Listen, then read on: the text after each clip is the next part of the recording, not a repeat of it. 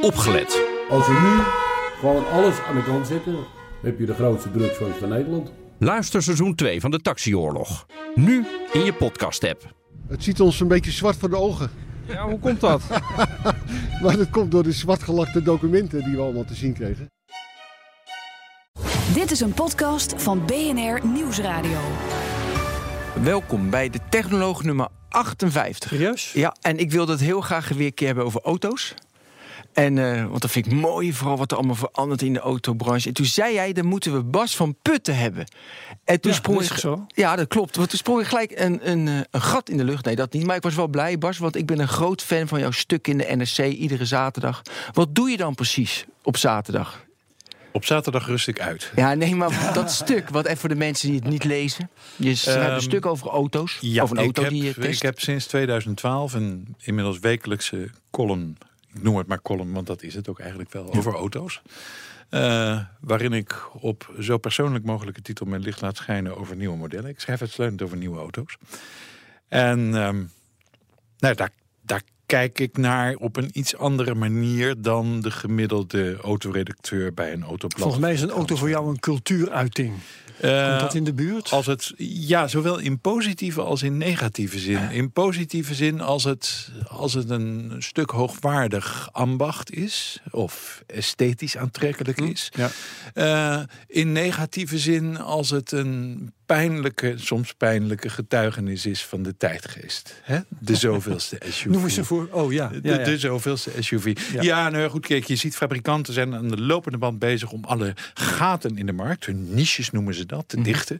Met steeds overbodige modellen. Die ze dan bij gebrek aan een beter woord maar crossover noemen. En vroeger was een crossover was een SUV. Dat was een terrein, een soort verburgerlijkte terreinwagen waarmee Ja. niemand het asfalt verliet. Maar die er in ieder geval stoer uitzag. Soms vierwielaandrijving had, maar niet altijd.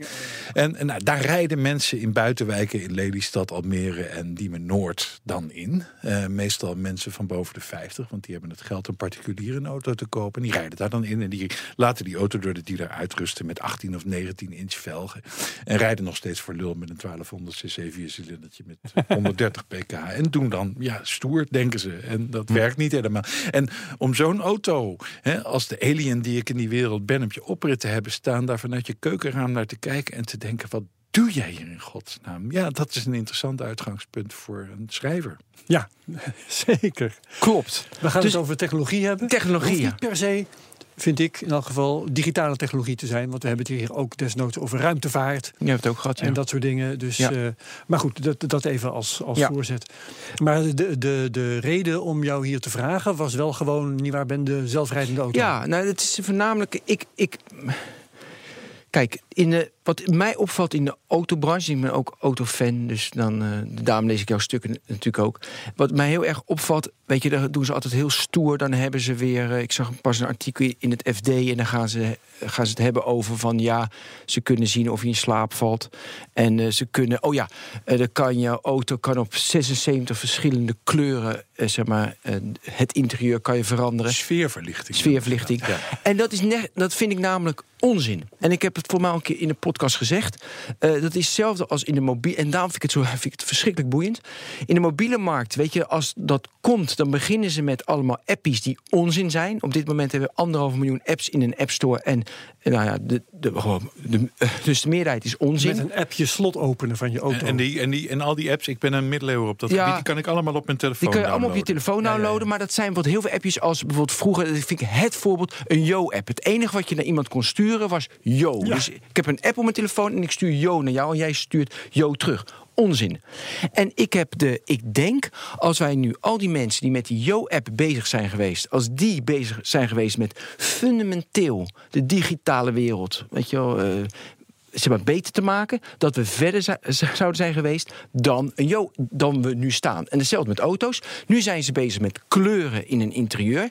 Als ze bezig zouden zijn met de fundamenten van het autorijden, van zeg maar, mobiliteit, dan zouden we verder komen. Klopt die stelling of niet? En ik zal zo vertellen wat volgens mij de fundamenten zijn. Ja, nou, ik geloof, Ik geloof niet, ik hoor graag wat jij onder fundamenten verstaat, maar ik geloof niet dat de auto-industrie in gros en ganzen heel sterk met die fundamenten bezig is. Sfeerverlichting is een goed voorbeeld. Hè? Dat is een hype, dat is een ziekte, dat is het yo van de, van, Ja. van de crossover. Ehm, maar ehm, kijk, ik dacht onderweg, ik pauzeerde even, eh, keek op mijn mail en realiseerde me dat ehm, auto's eigenlijk heel erg, autofabrikanten heel erg bezig zijn om auto's voor 90% hetzelfde te laten doen als mijn smartphone. Ehm, muziek, Spotify, Ja. eh, radio, mail. Hè, dat kan Wordt ook vaak gezegd, ook auto's zijn tegenwoordig rijdende smartphones. Ik kan, ja, precies, maar die smartphones hebben we al. Dat is, dat is één. Mhm, ja. Ehm, sfeerverlichting hoeven we het niet meer over te hebben, maar ik noem iets anders. Hè. Slagwoord in de auto-industrie is innovatie op dit moment. Nu is de auto generiek eigenlijk al meer dan, ruim meer dan 100 jaar een heel conservatief apparaat. Eh, vanaf het moment dat die vorm zich enigszins consolideert met een motor voorin, vier tot vijf of zes of zeven zitplaatsen, voor of achterwielaandrijving en een dak erop, stuur. eh, en een stuur, eh, is er eigenlijk in wezen niet zo verschrikkelijk veel aan veranderd. Ehm, sinds we in het digitale tijdperk zijn terechtgekomen, ehm, moet die in wezen analoge, zeer ambachtelijke auto-industrie die stap ook zetten. En ze weten eigenlijk niet hoe dat moet. Wat Mercedes heel goed kon, is dieselmotoren bouwen. Dat doen ze nog steeds. Ze hebben net een nieuwe 2 liter diesel voor de E en de C-klasse. En die loopt 1 op 25 met 194 pk en 400 newtonmeter. Dat is knap. Dat is Ja, van is een incrementele innovatie. ja, goed. Maar nu, eh, nu gaan we naar iets anders kijken. Dus wat moeten ze doen? Ze moeten, ze moeten schermen hebben. Ehm, die schermen moeten natuurlijk steeds groter, want dat ziet er modern uit. Beeldscherm in dit geval. Beeldschermen, Ja. precies. Dus, eh, en, en apps natuurlijk. Hè? Ehm, maar ehm, wat, wat zie je nou gebeuren? Ik reed twee jaar geleden reed ik met een Mercedes-ingenieur in Engeland. Dat ging overigens over LED-verlichting, geloof ik. Reed ik in een Mercedes S-klasse. En ik realiseerde me opeens, voor kijk nu eens. We hebben op de middenconsole van die auto hebben we een groot multimedia scherm. We hebben een deels digitaal dashboard achter het stuur. En we hebben ook een head-up display. Wat doen die drie informatiebronnen? Dezelfde informatie projecteren. Ja. Dat, hè, dat multimedia scherm dan niet de snelheid en het Ja, maar maar de, de, Ja. het dashboard wel. En dat head-up display Ook. vervolgens ook. Ik zeg jullie, en dat head-up display dat projecteert ook navigatiepijlen. Hè? Mhm. Dus het is, een, het is een extreme verdubbeling van informatievoorziening. En ik vroeg aan die ingenieur, waarom doen jullie dat eigenlijk? Hè, als dat head-up display goed werkt, en het werkt goed, want Mhm. het zijn fantastische systemen, hoge resolutie, die beelden worden haarscherp op de voorruit geprojecteerd. Het is veilig, het is ideaal, je kunt je blik op de weg houden. Mhm. Ja, zei hij, maar dat is typisch Duits. Ehm, er zijn toch uitzonderlijke situaties eh, waarin het head-up display niet optimaal afleesbaar is. Ik zeg nou, ik heb zo'n uitzonderlijk. Ik rij 40, 50 auto's per jaar, waarvan ruwweg 25% met head-up display. En ik heb nog nooit zo'n uitzonderlijke situatie mee. Niet bijvoorbeeld met heel veel buitenlicht. Ik noem maar Zon, ja. Nee, erin. nee, zelfs dan niet. Het is, Hm. het is fantastisch hoe ze dat maken. Maar ehm, ze houden daar toch aan vast. En wat die ingenieur dan niet tegen mij kan zeggen, is dat mensen het geil vinden. Hij mag dat niet zeggen, bedoel je? Of hij weet het niet. Nee, nee. Dus wa- wat je, eh, wat je, wat je, wat je ziet is dat, laat zeggen, die, die, die poging tot innovatie, die eigenlijk pseudo-innovatie is, als je denkt aan wat je smartphone allemaal kan. Ja. En wat zich via die smartphone in principe via een Bluetooth-verbinding allemaal naar een auto laat streamen. ehm, zie je dat ehm, de auto-industrie eigenlijk alleen maar bezig is met een groteske uitvergroting van ehm, die pseudo-high-tech. En een heel goed voorbeeld, ik wil niet te veel bruggetjes slaan naar onderwerpen die later nog aan de orde zullen zijn, maar jullie hebben ongetwijfeld gezien de conceptcar van dat nieuwe Chinese merk Byte. Ja. Ja, Ehm, Mooi. Die staat nu ook op de 6 in de Las Vegas. Precies, Ja, precies. ik zal het in de show Eh, notes dat is een zetten. heel, dat is een heel interessant verhaal waar we zeker op moeten terugkomen. Ehm, maar die Byton heeft als eerste auto, en hij komt, ik geloof, 2019 19 op de markt, ja. Ja. heeft een ehm, dashboard dat volledig uit een scherm bestaat. Prachtig. Ja, het is schitterend om te zien. Het is 1,20 breed en 25 centimeter hoog. En je kunt er alles op zien. Nou, geil. Maar is het ook handig? Het is een soort, het is een Chinese fabrikant en die hebben nu een Chinese digitale muur. En dan denk ik, als je nou kijkt naar, even terugkoppelend naar het head-up display. Head-up displays zijn meestal klein. Nou, ik bedoel, alle informatie die je nodig hebt om auto te kunnen rijden, hè, behalve, behalve ramen, stuur, motor en wielen, Ja. eh, kun je daar goed op zien. Eh, snelheid, toerental, navigatiepijlen. Nou, wat heb je verder nog? Wat, de verkeersbordherkenning, al die shit Ja, ja, ja, die, die elke Fiesta tegenwoordig heeft. Ehm, dus waarom in godsnaam een scherm van 1,20 meter en 25 centimeter hoog? Waarom in godsnaam? Nou, Dat geil is- is dan wel waarschijnlijk weer. ja, dat is alleen over om die, om, die, om die klanten op die nieuwe markt over de streep te trekken. En Ja. daarom moet een nieuw Chinees merk dat hebben. Natuurlijk. Daarom moeten die auto's ook extreme vermogens hebben. En, eh, als je naar de CES teruggaat, hè, die Ja. technobeurs die nu in eh, Las Vegas plaatsvindt, waar, eh, waar het overal overstroomt trouwens. Ehm, daar staat nog een elektrische auto van nog een nieuwe speler op de markt, Faraday.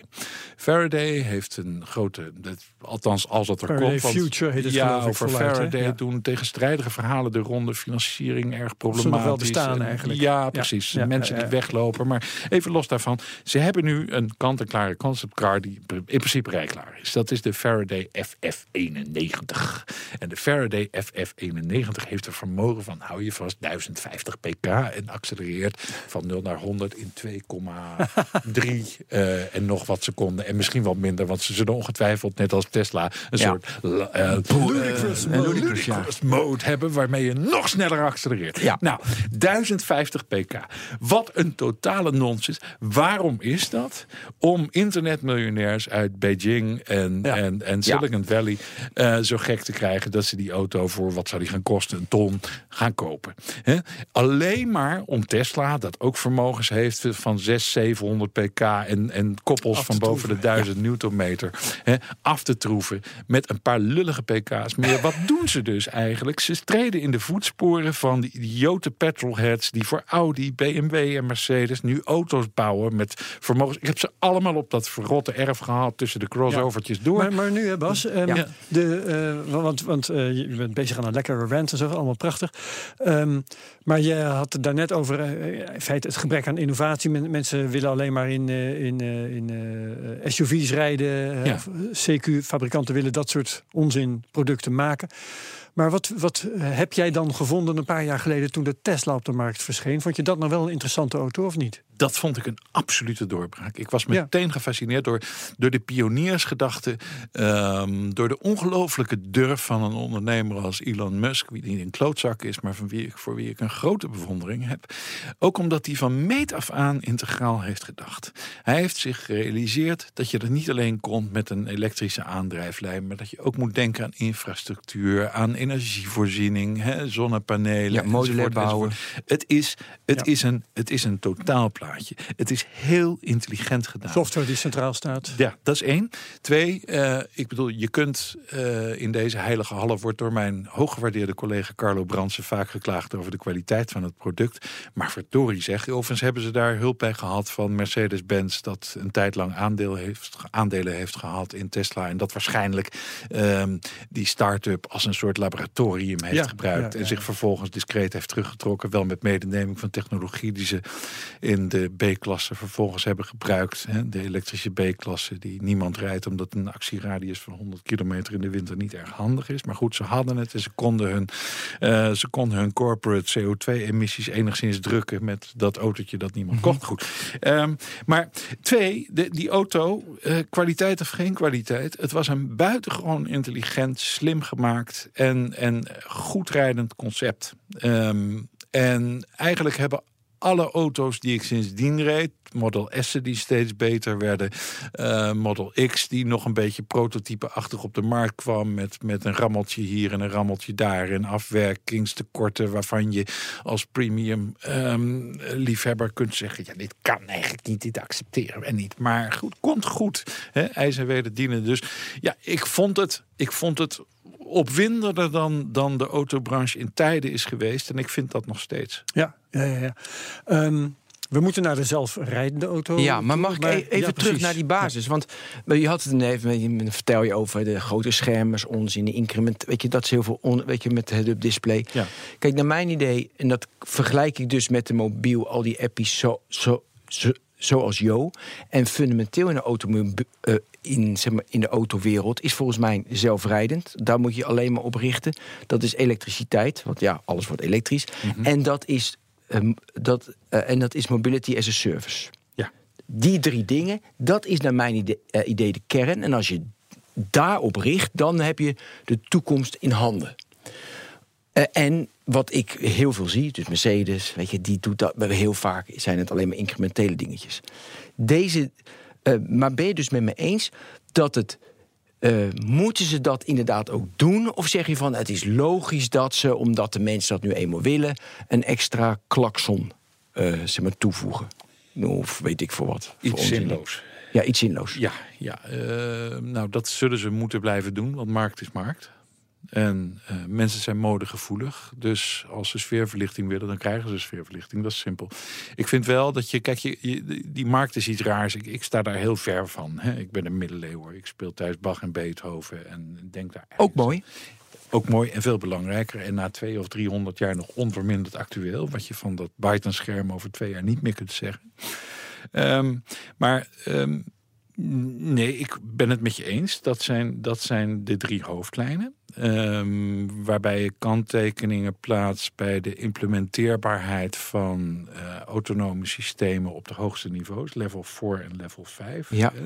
Eh, op korte en zelfs middellange termijn. dat, die levels, eh, niet iedereen weet dat misschien, maar dat is dat, dat de bestuurder helemaal niet meer hoeft in te grijpen. Er is, hè? een, ehm, er, is een, gezegd. er is een Amerikaanse ehm, ingenieursclub, de Society of American Engineers, SAE heten ze, geloof ik. Ja, SAE, hebben ook een eigen website. En die hebben een soort standaard vastgesteld voor autonomisering van autorijden in zes niveaus. Ja. En dan is, niet, dan is niveau 0 is gewoon dat je volledig zelfstandig rijdt, zonder enige vorm van assistentie, hè, zoals cruise Ja. control. Nou, dan gaat het via cruise control, adaptive, adaptive cruise control, langzaam omhoog. Op niveau 3 heb je al een enigszins autonoom rijdende auto. hè, die- die- van Tesla de, bijvoorbeeld. De autopilot van Tesla Ja. hè, zit daar dicht op. Eh, eh, dan is level 4, dat heet dan minds off. Dat is dat de auto onder normale omstandigheden, ik zeg nadrukkelijk normale omstandigheden, zelfstandig kan rijden op normale trajecten. Dus niet off-road bijvoorbeeld. Maar ook Niet- stoplicht herkennen bij vier? Oh? eh, ja, maar stop, ja. stoplichten herkennen kunnen auto's nu. Drie?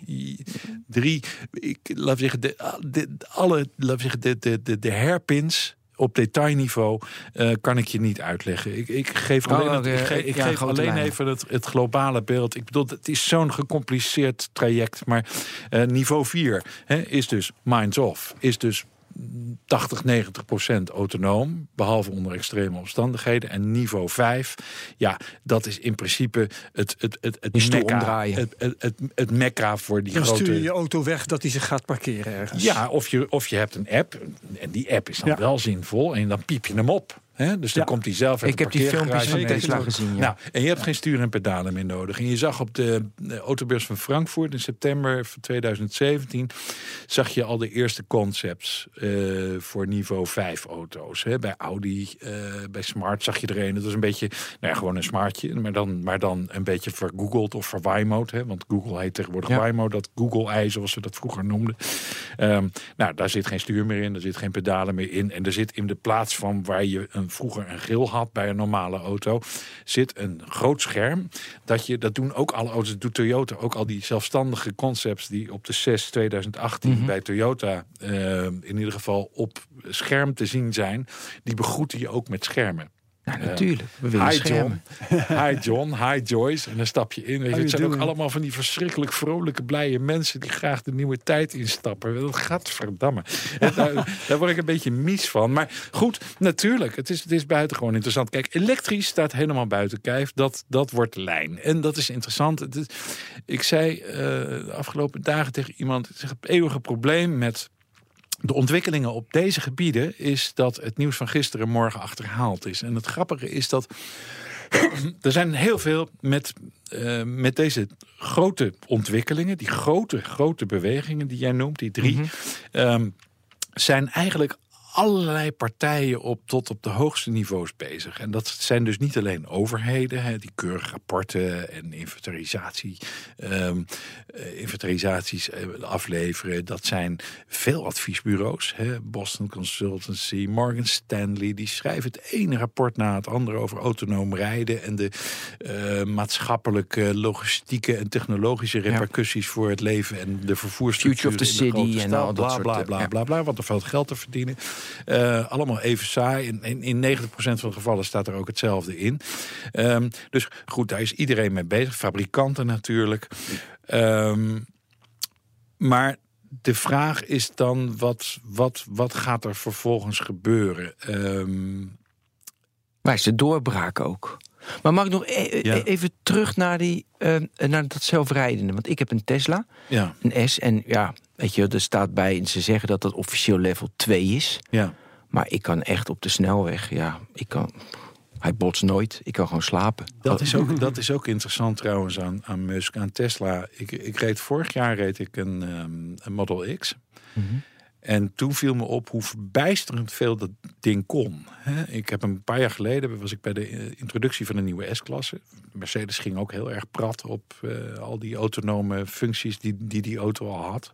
Nou, dat viel gewoon verschrikkelijk tegen. Ik bedoel, je kunt het stuur 10 seconden loslaten, dan moet je het weer vastpakken. En, eh, en die Tesla die is eigenlijk onbeschrijfelijk tolerant. Ik heb het gevoel dat ik soms wel een minuut gewoon achter het stuur Ja, na zat een dat- minuut, dat- dan zegt hij dat je je hand weer aan het stuur moet houden. Ja. En als je dat niet doet, dan zegt hij van... eh, nu hou ik hem van de autopilot af. Dus dat is zeg maar wettelijk verplicht dat je Ja, hem zeg maar, vasthoudt. oké, oké, maar dus je houdt had- hem onder, hou je hem vast, maar dat is meer voor de vorm. Ja, ja, je kunt er ook een lege, je kunt ook een lege het Ik heb al een sjaal proberen te strak eromheen om mijn hand, maar dat lukte me niet. maar ik vond het zo verdomd goed dat ik dacht van verdomme, ik heb, een, ik, heb een, ik heb een testauto, dus ze hebben dat ding gewoon even voor me geupgrade om te laten zien wat ze kunnen. Hè? Ervan uitgaande dat ik het verantwoordelijk zal gebruiken. Eh, maar ik hoor van andere Tesla-rijders ook dat ze eigenlijk probleemloos klaverbladen pakken en dergelijke. Nee, Goed, dat hè? niet. Nee? Oké. Nou, Maar wel- wat wel interessant is, bijvoorbeeld, dan, krijg je, dan heb je bepaalde bochten die hij niet kan, bepaalde bochten wel. ja. Dan krijgt hij een update en dan kan hij die bochten die hij vroeger wel kan, kan hij ineens niet meer. En bochten die hij eh, wel kon, nee, eh, niet kon, die kon wel. Snap je? Dus je moet dan wel opnieuw weer even kijken wat doet hij wel goed en wat doet hij niet goed. Precies. Maar je, dus wordt, je hebt een nieuwe wordt dus- auto. Dat is ja, best wel leuk. maar, je- maar je, wordt dus, je, je wordt dus eigenlijk als testobject gebruikt. Eh, Vind ik niet Om erg. die autopilot software te testen, bedoel je? nou ja, in die zin dat, dat iedere rijder levert input. Ja, zeker. Ze verzamelen Dus de data. In die zin, in die zin ben je gewoon een, een, een soort, soort eh, Ja. Test. Eh, test. test eh, chauffeur. Ja, en als ik het goed begrepen heb, is het dus zo van. ze, ze pakken al mijn. Logisch. het was 10 gig per mijl. Vond ik best wel gaaf hoeveel dat is. Per mijl? Per mijl, ja, ja Wow. 10 gig per mijl. Dus ze pakken al mijn data. Dat wordt verstuurd, maar niet natuurlijk in real time. Dat kan niet. Het wordt niet, ook niet allemaal verstuurd. Maar er wordt verstuurd. En dat gaat dan in de simulatoren, in die AI, dat ze kijken van hoe kan het beter, beter, beter. En bij een update hebben ze hem weer zoveel gekeken eh, hoe die software dan die bepaalde wegen beter doet of niet. Klopt dit verhaal? Of zit het genuanceerder of beter? Of ben je er niet van helemaal over dat, op de dat, dat weet ik niet precies. Wat, wat, ik, wat ik weet is dat, is dat dat systeem. ja, lerend is. Ja, precies. Een lerend systeem dat gebruik maakt van de input van. De Ja, van de data Ja, die dus iedere dag. Precies, precies. Dus, Ja, dus- verzameld. plaats waarschijnlijk eh, op de burelen van Tesla, niet in jouw auto. Want die data die worden verscheept naar een centrale plek en daar En daar draaien ze, precies, en daar Ja, draaien ze weer zeg maar, simulaties. En dan Ja. verbeteren ze de software. ja. Klopt. Ik heb een vraag over. ehm, of mag, mag Ja, ik ja, ja, even ja, ja, ja. uitstappen? Bas, jij, jij bent volgens mij autojournalist geworden omdat jij houdt van auto's. ja, daar komt het op neer. Ja, Ja. omdat je houdt van rijden. Ja. Hoe sta jij tegenover eh, de zelfrijdende auto? Verheug je je erop dat die komt? Of is dat eh, het einde van, je, van jouw mooie bestaan? Nou, het, het, het zal voor de beroepsgroep. eh, het zou voor de beroepsgroep wel eens het einde kunnen zijn. Ja, en als het komt. Dan- dan- als het, dan- als dan het, wordt- als het, als het Ja, doorzet. Dan Want wordt ja, een testrit van een, van een auto wordt eh, gaan zitten en om je heen kijken. Ja, het grote scheuren is voorbij. Ik neem aan dat er geen Tesla of Byton even komt met een, met en een, met een autonome driftmodus. Precies. Eh, misschien een heel verre toekomst. Als we het allemaal zo foolproof kunnen doen. Dat Nee, we maar vind je dat erg? Ehm, ik heb daarover nagedacht. Ehm, zoals gezegd, ik woon ver van deze Amsterdamse studio. Dus eh, elke rit naar het westen is 2, 2,5 uur. En er zijn momenten dat ik, dat ik de auto inderdaad graag de bob zou laten spelen. Hè, op een dag Ja. als vandaag. eh druilerig weer. eh, gewoon normale verkeersdrukte in Nederland. Is sowieso, is rijden eigenlijk sowieso al niet leuk meer. Zou ik, zou- vandaag zou ik er eis en wederdienende geen enkel bezwaar tegen hebben gehad. Ehm, Maar aan de andere kant vind ik autorijden. Ik heb altijd auto's met handbakken. ehm, zelfs. Eh, dus dat is een extra handeling, extra inspanning.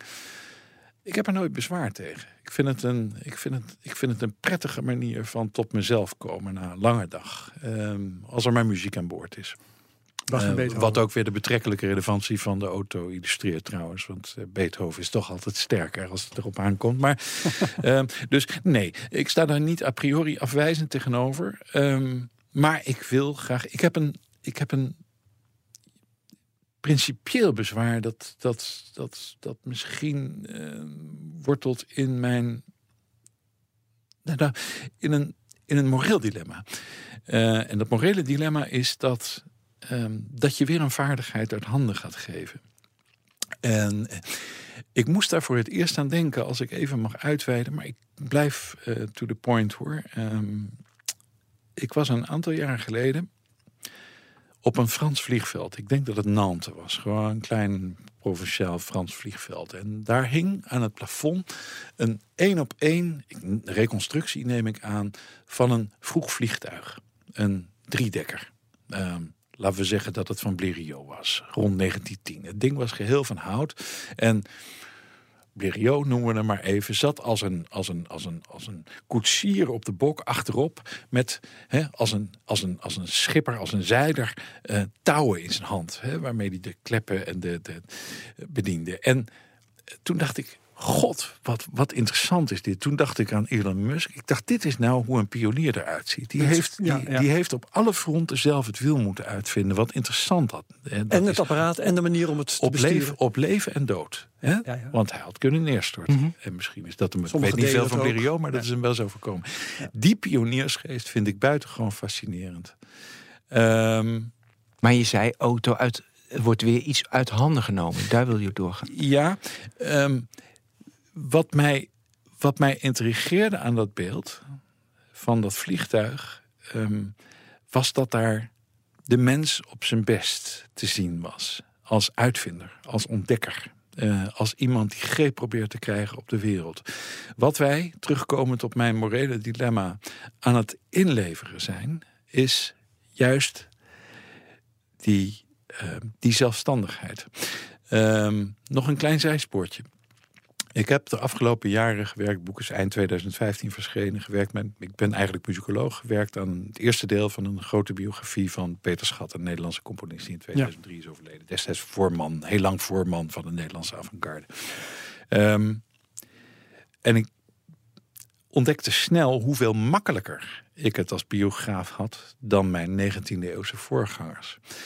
Uh, door de beschikbaarheid van informatie, de toegankelijkheid van, van informatie. Ik hoef, niet, ik hoef niet meer naar Harvard te vliegen om, om, oude, om oude correspondenties op te diepen. Ik kan gewoon inloggen. En het grootste deel van die collecties is gedigitaliseerd. Dus ik kan dat werk in Siberië doen. Dat is, ja. En ik begon me op een gegeven moment af te vragen. En, en daar zit de analogie met het thema dat wij nu behandelen. Is dat in alle opzichten een voordeel? Natuurlijk. Want ik kom veel sneller aan mijn data. En aan de keerzijde is dat ik veel minder verbeeldingskracht hoef te mobiliseren om die eindjes aan elkaar te knopen. En de vraag is of dat een gunstig uitgangspunt is. Ja, maar het klinkt wel een beetje, uh, moet ik eerlijk zeggen, als uh, de, de middeleeuwen die zegt die, die boeken, dat is toch wel een beetje problematisch, want mensen leren niks meer uit hun hoofd. Natuurlijk. Het is een, het, het, het, het, is een geschiedenis die zich, die zich eeuwig herhaalt. Ja. Hè? Maar nu verkeren we in een situatie waarin we, waarin we ons ten opzichte van het leven en alle plichten en, en die het oplegt, passiever kunnen opstellen dan ooit. En ehm, ik zie het voorgeborgde van, van, van die ontwikkeling, zie ik eigenlijk al op sociale media. Hè? Ehm, wel, het, het, het conformisme daar, ter linker en ter rechterzijde, hè, want is er eigenlijk wel een midden op Twitter, ehm, is, een, ehm, is, een, is een running gag eh, in de columnistiek. Daar, eh, daar hebben we het graag over, met een strenge opgeven vinger, want wij zijn beter. Ehm, maar ik zie dat aan beide kanten van de streep in een debat dat nooit een debat wordt, omdat niemand eigenlijk verstand van zaken heeft. Of het nou over, over een eh, verdachte lijst, eh, eh, kandidaat van een obscuur Amsterdams partijtje gaat, of over Wilders. En ook of, niemand of- naar niemand luistert. en ook niemand naar niemand luistert. Ja. Het, is, het, het zijn frontale confrontaties van tegengestelde standpunten die geen standpunten zijn, omdat ze, ja. In feite zijn, zijn, zijn mensen, zijn de deelnemers aan dat, aan dat mistroostige ehm, eh, gebrul over en weer, zijn al functies van mach- machines. Wacht even. Nou, ehm, hè, ze reageren op, ehm, op. Reflexmatig. Ze reflecteren Pavlov op Ja. de grote digitale machine. Ze reageren op wat ze wordt aangeboden. Dus, eh, en dat is een. eh, Misschien is het heel erg persoonlijk. Maar kijk, als ik een. Ik studeer elke zomer studeer ik een grote Beethoven-sonate in. Dat is heel moeilijk. Ik ben geen, ik ben geen wonderkind uit Moskou dat op zijn zesde al de Chopin-concerten uit zijn kop speelt. Dus ik moet ervoor werken. Ik ben een goedwillende, maar zeer, zeer ambitieuze amateur. Niemand hoeft het te horen, maar ik werk er hard aan. Dus moet ik twee, drie uur per dag studeren. En na twee of drie maanden heb ik zo'n sonate technisch enigszins onder de knie. Nou, hij heeft er 32 geschreven, dus je kunt je nagaan. Je kunt, je, je kunt, je kunt nagaan, dat is een kutklus. Ehm, maar dat demoed is zo'n is zo'n vals bescheiden woord dat ik haat. Hè? Het is ook geen demoed. Want bedoel, je hebt, je hebt toch een, een soort zelfvertrouwen nodig om, ehm, om de uitdaging aan te gaan. En ervan uit te gaan dat je het uiteindelijk zult kunnen. Ehm, maar denk je, ja, eh, hier moet ik voor werken. Hier moet ik voor werken om, om tot de kern te komen. En nu zijn we waarschijnlijk heel ver verwijderd Van die auto. Van die auto. Ja, maar goed, maar ik het- wel. Ehm, Het, ik wil, ik wil, ik wil in. Het, ik, ik vind het een levensdoel om situaties te creëren waarin je, waarin je op alle niveaus onder controle bent. Ik geloof dat het leven het verhaal is van die poging greep te krijgen op de wereld om je heen. En ehm, die. En door de technologie verlies je die controle meer. Want ik, moet, ik heb het beeld de hele tijd van die jager die, die, eh, die, een, die een hert gaat vangen met een speer. En dan ineens eh, kan die nu in de supermarkt een stukje vlees kopen. Het is, we- weet je, kijk, ik ben academicus, dat zijn we allemaal hier, denk ik. Zet mij, hè, cum laude muziekwetenschap 1989, een paar dagen op een onbewoond eiland. Zonder een SBS-team erbij. Ik ben binnen drie dagen dood. Ja. Ik kan, ik kan niet jagen, ik kan geen vis vangen, ik weet niet hoe ik een waterput moet slaan. Maar ik weet niet. luister het, het verhaal over die, vaardig- die vaardigheden zijn mooi. Dat ben ik helemaal met je eens. En ik snap ik vind dus- het niet, ja, maar ik, ik, ik, Herbert, ik vind het iets heel wezenlijks. Ja. Ik vind het iets heel Nee, wezenlijks. oké, en, maar- en, en waar leveren we ons aan over? Hè? Aan, aan monopolisten. Nou, daar wil ik iets tegenover aan- stellen. ja. Want het is wat- wel leuk om, om, om, het dat er te dan zijn, bij te ja. halen. En om het met elkaar oneens te zijn. Want ik ben het dus tot op zekere hoogte met je eens. Hè. Mhm. Vaardigheden leren is mooi, vaardigheden hebben is mooi enzovoort. Ehm, alle deskundigen die ik me kan voorstellen, die zijn het erover eens dat als de eh, auto echt zelf rijdt, als Ja. het allemaal eenmaal, eenmaal goed eh, eh, geregeld is, dat het verkeer dan veel en veel veiliger gaat worden dan het nu is. Dus dan kun je die vaardigheden allemaal heel mooi eh, vinden. Maar als dit waar is, hè, misschien wil jij tegenspreken, dat vind ik ook heel goed. Mhm. Maar als dat waar is, dan zijn die vaardigheden misschien wel mooi, maar beheersen wij ze onvoldoende. Mm. Is dat, heb ik een punt of niet?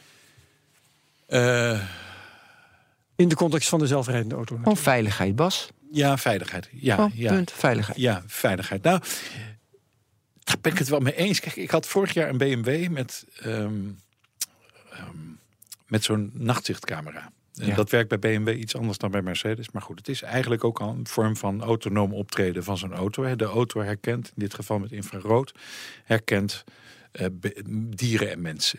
Ehm, nou woon ik in een bosrijke omgeving en ik rijd door binnen door een bos. En dat bos dat, dat grenst direct aan de weg. Ehm, daar zit veel wild, dus je rijdt voorzichtig. Je rijdt nooit harder dan 70 of 80. Maar zelfs als je 70 rijdt, maak je een enorme klap als je tegen een hert op. Dan Ja. ben je totaal los. Ja. Ehm, en ik rij met een BMW 640D Grand Coupé. Fantastische auto trouwens. Daar werd ik dan weer opgewonden van. God, wat een goed ding is dat. Maar oké. Ehm, we gaan het over idealen hebben. En opeens krijg ik een keihard alarmsignaal. En die auto die heeft in het bos heeft hij al een hert gezien. Hè, of een ree. Ja. Hè, voordat ik het zag. Ja. En ehm, nou, die auto ehm, bereidt dan in drie stadia, en die volgen heel snel op elkaar, Mhm. bereidt een remactie voor. En voor ik er erg in had, was hij daaraan begonnen. En voorkwam die auto van 144.000 euro dat ik inderdaad op drie bambies eh, Ja. knalde. Ja. En eh, ik zag ze trouwhartig Alice Dankbaar zijn. Zag ik ze, Dankbaar zag aan ze, BMW. zag ik ze de lens in kijken en ik zag ze op dat, op dat grote scherm, en die- zo'n scherm natuurlijk in Ja. die auto, zag ik ze infrarood golvend, zag ik ze uit beeld verdwijnen. Dat was zo'n poëtisch beeld Ja. dat ik dacht, ja, technologie is magisch. Maar eh, er zijn een paar kanttekeningen bij te plaatsen. Hè, die veiligheid is, ehm, is pas voldongen feit als alle auto's connected zijn. Dus als er geen, geen zelfrijdende dissidenten meer rondrijden. Hè? Dat, dat is één. Dat, is een, dat is een heel lange weg. Ehm, daarnaast, Ja. daarnaast kan, zolang niet iedereen autonoom rijdt... ehm, en zelfs, ja, eh, zolang niet iedereen autonoom rijdt, kun je ehm, te maken krijgen met saboteurs. Hè? Ehm, het aansprakelijkheidsvraagstuk is natuurlijk het grootste, eigenlijk de grootste hobbel. Grotere hobbel dan, dan de technologie op dit moment. Hè? Wat gebeurt er eh, als iemand bewust een aanrijding met een autonome auto veroorzaakt. Als, ik, ehm, als ik een flinke eh, schadevergoeding wil eh, opstrijken, dan ga ik achter een autonome auto hangen. En, of nee, ga ik voor een autonome auto rijden. Ja. En, ehm, en ik rem hard. En omdat die autonome auto erop is geprogrammeerd om niet vol in de remmen te gaan, want dan, eh, hè, dan zou die voor elk wisselwasje moeten remmen. Dus dat gaat geleidelijk. En dan is hij, als ik de afstand kort houd, Ja. is, hij, is, hij al te laat. Dus, ehm, Maar tot level 4 hebben we hier geen last van. En voordat we bij level 4 zijn, zijn we tien jaar verder. ja, maar het, laten we vanuit gaan dat het, dat het wel zo ver komt. En dan krijgen we met dit soort situaties Ja, te maken. Dus, nou goed. Dus jij, jij saboteur, stapt, stapt uit je 13 jaar oude BMW in 2030 en zegt tegen de lul in het Google-ei: Google-ei, het is jouw schuld. Eh, ik zag een hond oversteken. Eh, en eh, Google zoekt het uit. En zegt, Ja. "Nou, onze camera's hebben geen hond gezien. Nou, ja, ja, ik kan me vergissen, maar ik heb wel een hond gezien. Dus eh, ja, goed. En ehm, het Je eind van het volste recht om te remmen. het eind van het lied is Ja. dat je. Dit, dit voorbeeld heb ik niet zelf bedacht. Dat heb ik van Carlo van der Weijer, die eh, voor de TU Eindhoven. Eh, het onderzoeksdomein Smart Mobility doet. Eh, slimme man die met name met dit soort aspecten van de problematiek ook bezig is. Om- Omdat dat de grootste obstakels zullen zijn. Hè? eh, want wat auto's kunnen, dat hebben wij in de respectievelijke Tesla's ondervonden. Dat is nu al zeer indrukwekkend. Ehm, maar goed, dus die, ehm, die juridische obstakels, die, ehm, die worden, zijn al een ernstig probleem. Hè? Want Audi bijvoorbeeld heeft net een nieuwe A8 uitgebracht. Ja, level Eh, 3 zeggen Heeft ze. level 3. Maar die filmpjes vond ik echt matig. Ja, maar is- ze hebben gewoon niks. Want ik was bij de introductie. Ja? Ik ben speciaal naar de introductie Heel in Spanje van gegaan van die auto. Omdat ik dacht, daar zijn alle techneuten. En dan kan ik ze vragen. En dan kunnen we. Dus nou, ze hadden een, een eh, afgesloten testtraject vrijgemaakt voor wat eh, demonstraties met camera's en zo. Met hoekjes. En dat die objecten ziet naderen. En, en dat die.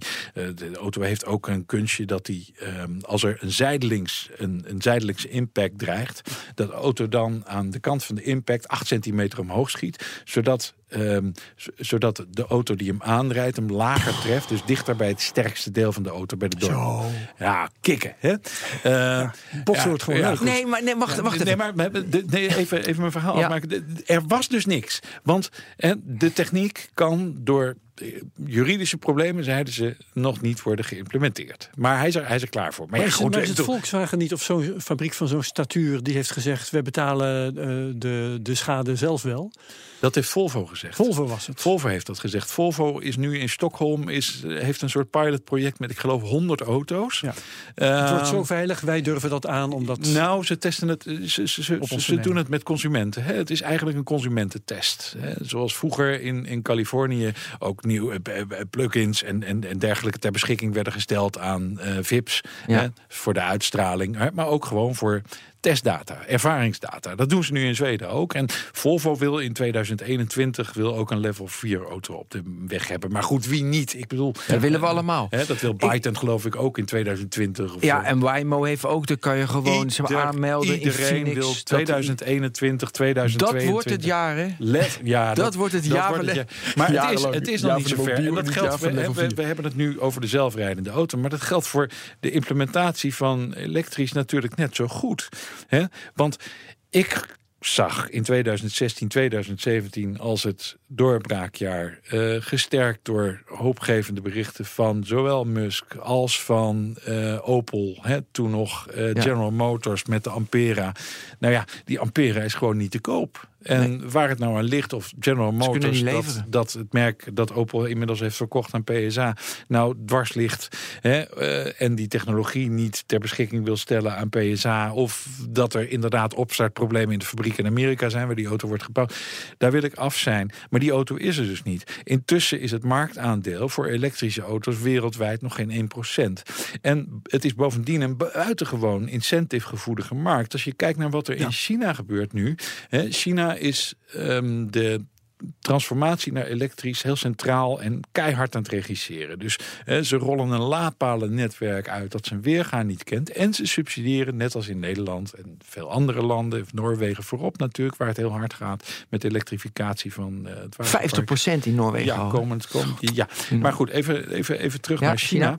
China, eh, gaf, dus, gaf dus subsidie. Er worden ook meer elektrische auto's gebouwd dan waar ook ter wereld. Ik geloof meer dan een half miljoen al.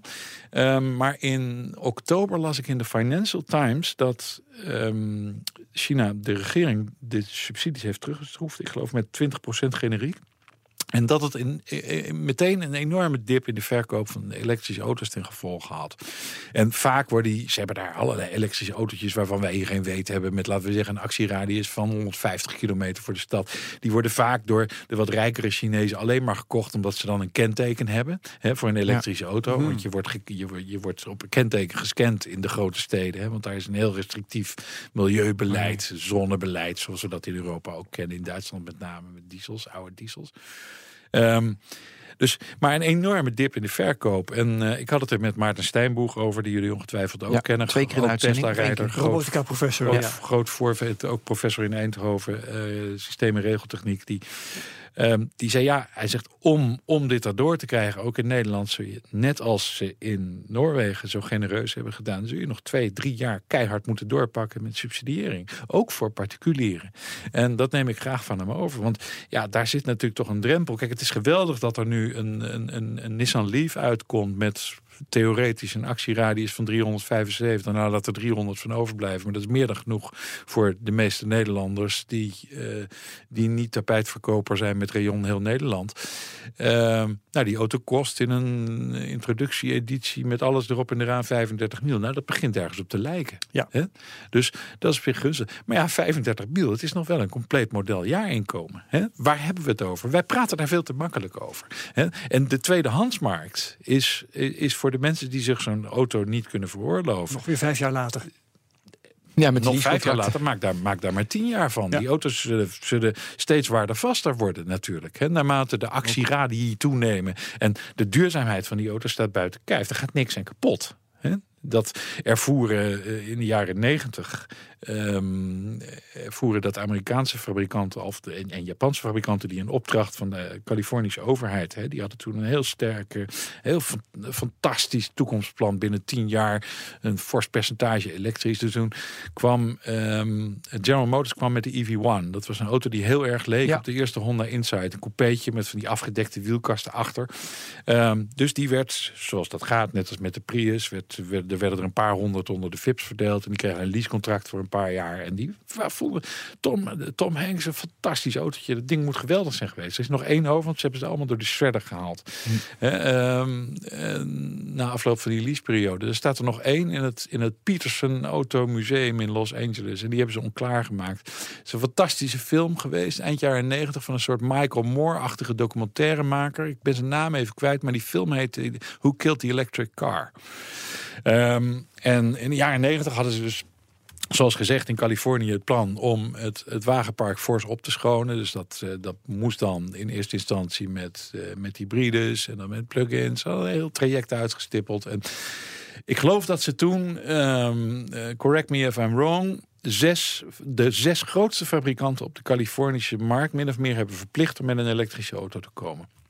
Nou, dat waren dus uh, General Motors, dat waren een paar Japanners, Honda, Toyota. En die hebben inderdaad. Uh, Toyota had een um, elektrische RAV4 met een actieradius van 160 kilometer, nikkel-accu's. Maar ik heb dat ding daar gereden.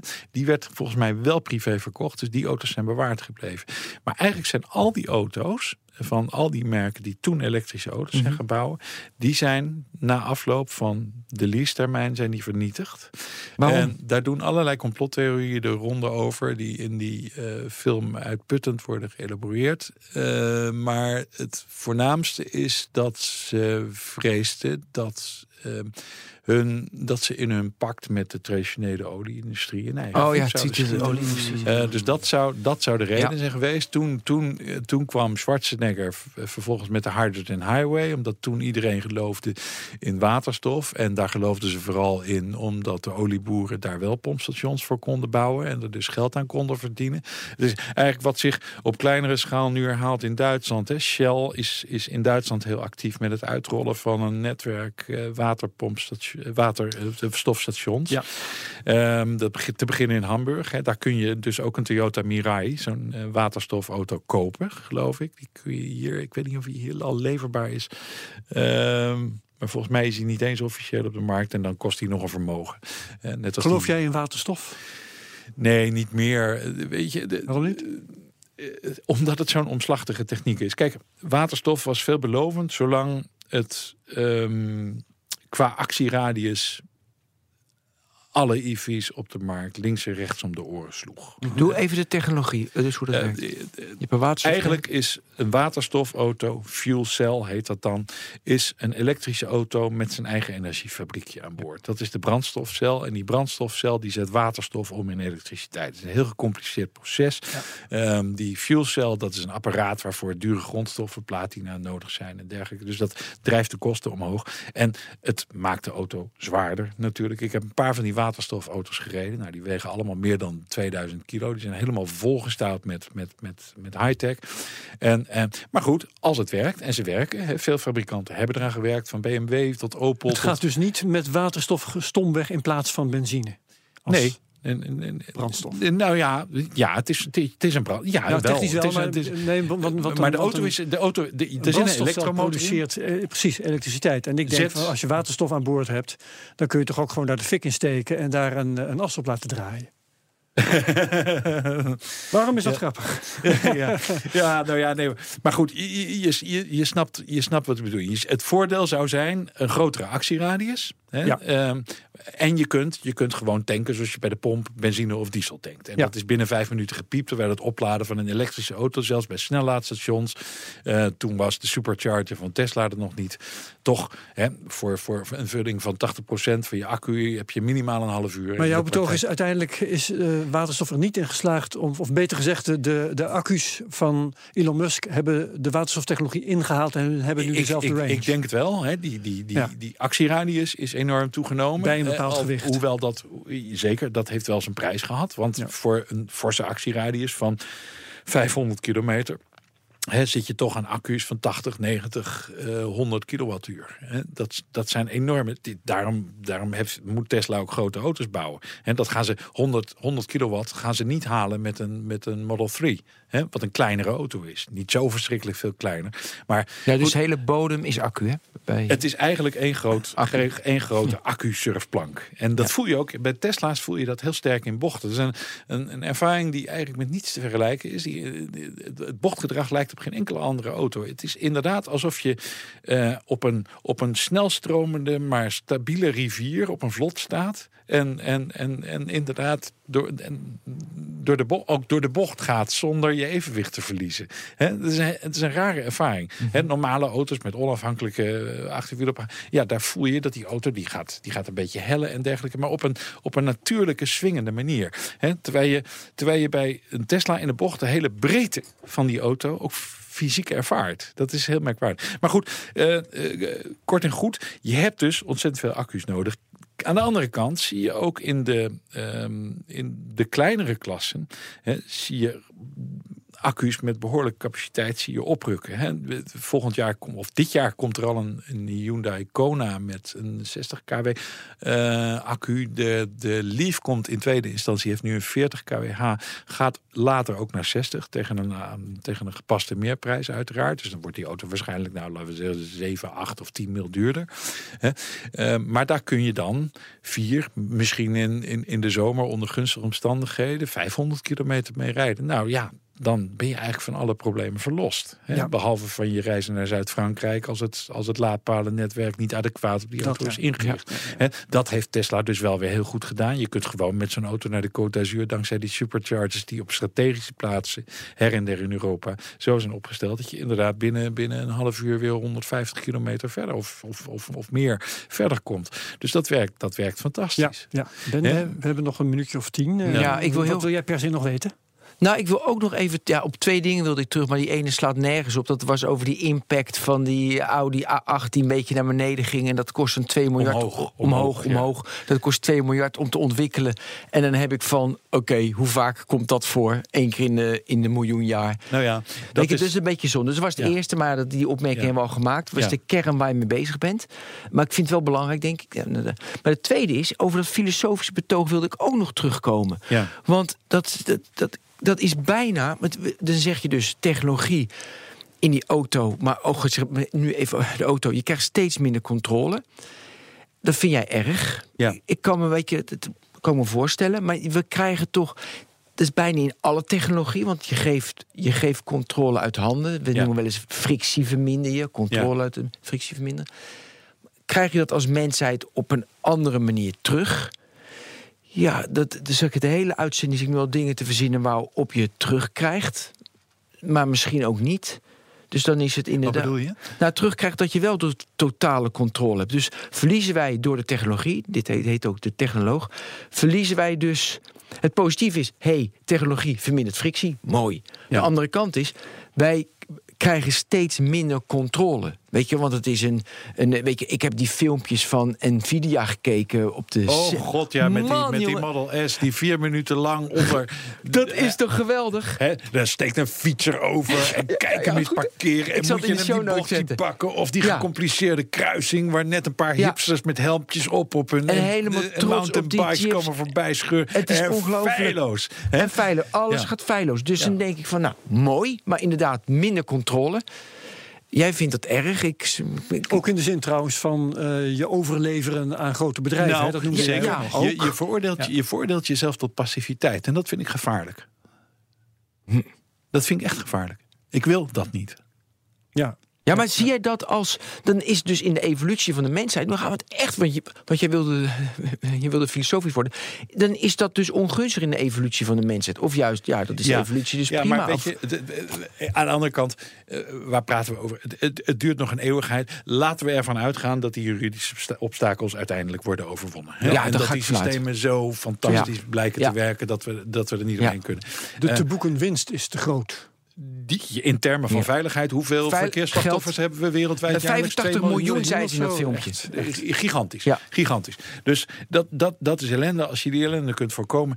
Maar ja, weet je, het, het grappige is ook dat, daar wil ik het dan nog even over hebben, dat eh, die toekomstscenario's, hè, al die rapporten die ik, die, Ja? ik, die ik heb, al die McKinsey-rapporten die ik heb verwerkt, ehm, die gaan net als de auto-industrie zelf, twee handen op één buik in veel gevallen waarschijnlijk ook, eh, gaan uit van de veronderstelling dat de verstedelijking zal doorzetten, hè, waar de verkeersproblematiek het meest urgent is. Ehm, ik vraag me af of dat gaat uitkomen. We hebben al eerder eh, ontstedelijkende bewegingen gezien in de jaren 70 en 80, ook wel geregisseerd door de overheid. Hè, slaapsteden, mensen moesten naar Hoorn, mensen moesten naar Almere, mensen moesten naar Lelystad om in Amsterdam en de regio Amsterdam de druk van de ketel te halen. Nu zie je voorzichtig, maar toch, toch steady, zie je in grote steden, ook in Amsterdam, eh, maar Londen is een veel beter voorbeeld. Daar zie je een hoogopgeleide klasse van twintigers die die stad zich niet meer kan veroorloven. Dus Ja, die, vertrekken. trekken, die trekken daar weg. En het is ook een volkomen logische ontwikkeling. Want als ik vanuit de diepste provincie in het westen kom, ehm, dan erger ik me aan de volstrekte infrastructurele onleefbaarheid van eh, deze regio. Ik ben al blij als ik weer thuis ben. Hè? Waar ik, ik kom uit een dorp zonder stoplichten. Daar woon ik nu tien jaar en ik ben er volledig aan verslaafd geraakt. Maar wat een ongelofelijke rust geeft dat. Dus jij zegt, ze spreken elkaar allemaal na dat Eh, de ja, urbanisatie... ze gaan er allemaal van uit. Ze gaan er allemaal, BMW organiseert dan, heeft ook een eigen onderzoeksinstituut, hè, IFMO, eh, dat ook rapporten produceert in samenwerking met andere deftige instanties, RAND in Amerika en dergelijke. Ehm, ze gaan er allemaal van uit dat in 2030 60% van de bevolking in steden woont. Nou, je bent gek als je daar een auto pakt. Als dat een autonome auto is, hè, die gewoon voorrijdt op het moment dat je hem met je zoveelste shit app oppiept. Nou, wat kan daar tegen zijn? Fantastisch. Zo'n auto, eh, zo'n auto mm, ont, neemt ook verkeersdruk weg, omdat hij zichzelf na het einde van een, van een, van een dienst hè, opnieuw kan gaan opleiden, op, op, opla, opladen buiten de stad. Hè. Dus hij rijdt gewoon zelf de stad uit en de volgende dag is hij weer terug. Nou, eh, maar je kunt ook zeggen, bovendien zal het voor de consument zal het rijden, zal het, eh, het verkeer, het, het rijden, het reizen goedkoper worden. Want je hoeft geen chauffeur meer te betalen. Dat is fantastisch, want die zit er niet meer in. Eh, dus het is allemaal fantastisch. Maar je kunt ook veronderstellen dat door die drempelverlaging, eh, nog even los van die andere contra-indicatie over mensen die juist de stad uittrekken in plaats van er naartoe. Je kunt ook zeggen van ja, dat gaat. En McKinsey in het laatste rapport het over mobiliteit in de toekomst eh, wees daar ook op. Zegt van ja, eh, je zou. Er wordt algemeen van uitgegaan dat de verkeersdruk, eh, dat autonoom, autonoom vervoer, ook openbaar, zou kunnen leiden tot een reductie van de verkeersdruk in grote steden. Maar het tegenovergestelde kan ook gebeuren. Omdat, omdat de populariteit van, eh, van die modaliteit enorm gaat toenemen. Omdat je in die auto je tijd weer nuttig kunt gebruiken. Ja, wat overigens, geen- niemand, wat overigens niemand zal doen. Want wat doen mensen nu, net als in de trein of in de auto? Ze gaan gewoon appen. En zich verder kapot Ja, vervelen of stomme telefoongesprekken voeren. Nou, ik of bedoel, lezen. al dat gelul over het toenemende Video's arbeidsproductiviteit. Hè, door al die gewonnen... Ja, ja, precies. Eh, hè, rappers kijken. Hè, op, in de voorruit. Vlogs. dat heb je dan. Ja. Nou ja, dus Wat een grap. Ik wil nog iets anders aan de orde stellen voor eh, de tijd om is. En dat is, ehm, daar hebben we het nog helemaal niet over gehad. ehm, het veranderen van de hele auto-economie. In, niet in eentje waar je producten koopt, maar eentje waar je diensten afneemt. Ja. Hè?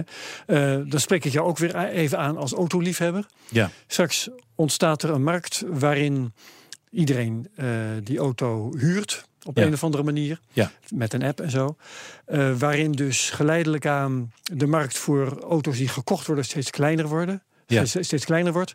Die auto's steeds duurder worden. Mhm. Op een dag eh, ga jij naar de autofabriek en je zegt van mag ik van u een eh, weet ik veel wat je voor auto wilt hebben. Dan zeggen ze ja meneer Van Putten, die maken we helemaal niet meer. We maken helemaal geen auto's meer voor particulieren. Wij maken ze alleen nog maar voor de bedrijven waar je ze kunt huren. U bent bij Ja. ons aan het verkeerde adres. Ja. Ehm, is dat voor jou een schrikbeeld? Nou, ik ben er zelf vrij pragmatisch in. Kijk, als ik... eh, Ja, als je bent toch een autoliefhebber? Je wilt toch gewoon een mooie auto maar de als deur ik, als, ik hier sneller, als ik hier sneller ben met de trein, dan pak ik de trein. Kan mij het Mm. verrotten.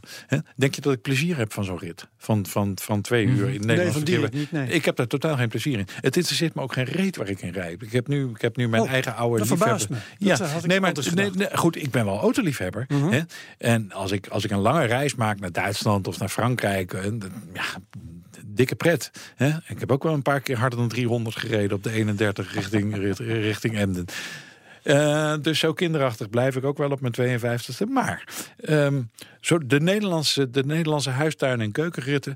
goed, afgezien van een zeker comfort en prettige stoel... liefst een Bluetooth-verbinding voor mijn Spotify-playlist... en daar vind ik het, maakt het me geen zak uit... of ik in een Rolls-Royce van 5,5 ton of in een Up van 15 zit. Ja, ik las een keer een heel mooi interview met Donkervoort, eh, met de maker van Donkervoort. Ja. En die vergeleek het met, eh, zeg maar, met het paard. En hij zegt, ja, vroeger had je een werkpaard. De mensen gingen om met paarden en die paarden. En nou, die ging weg, want dat werd een auto voor, voor, voor het vervoer.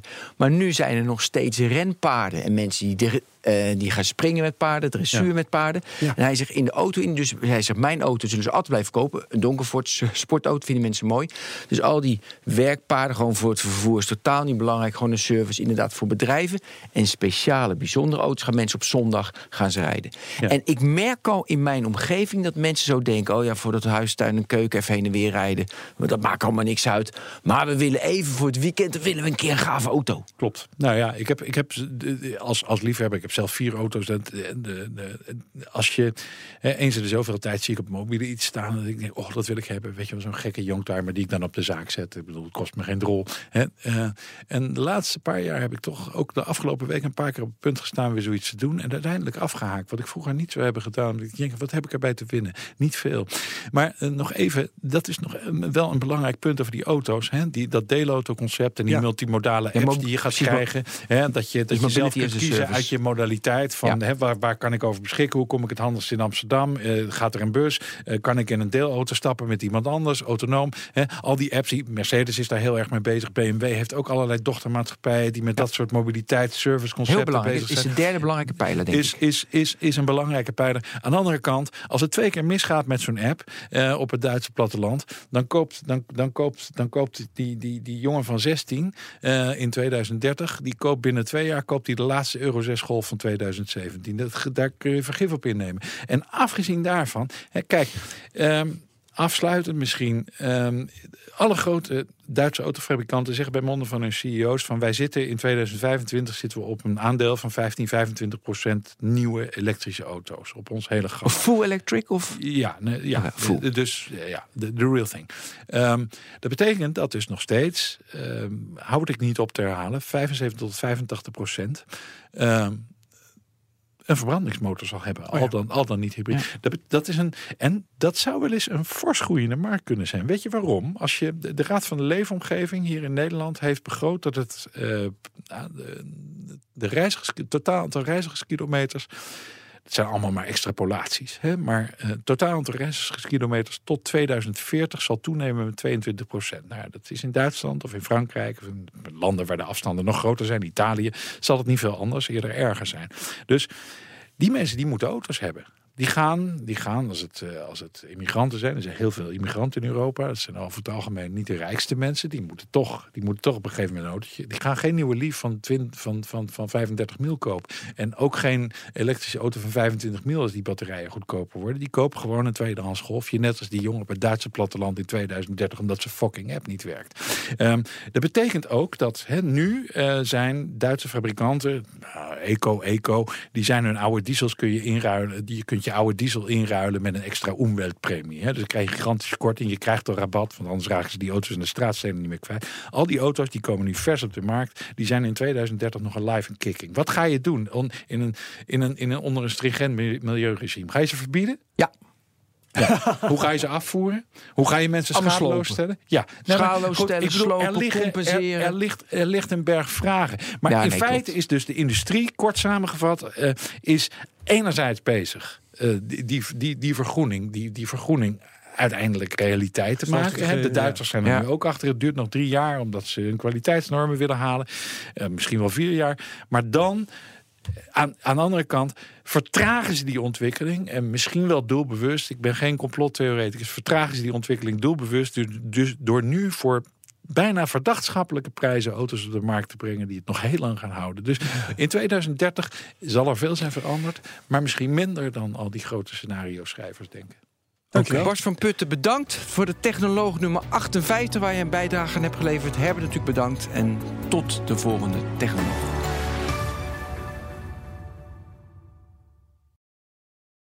Ook Bas van Werven vind je in de BNR-app. Ja, je kunt live naar mij en Iwan luisteren tijdens de ochtendspits. Je krijgt een melding van Breaking News. En niet alleen onze podcast Ochtendnieuws, maar alle BNR-podcasts vind je in de app. Download nu de gratis BNR-app en blijf scherp.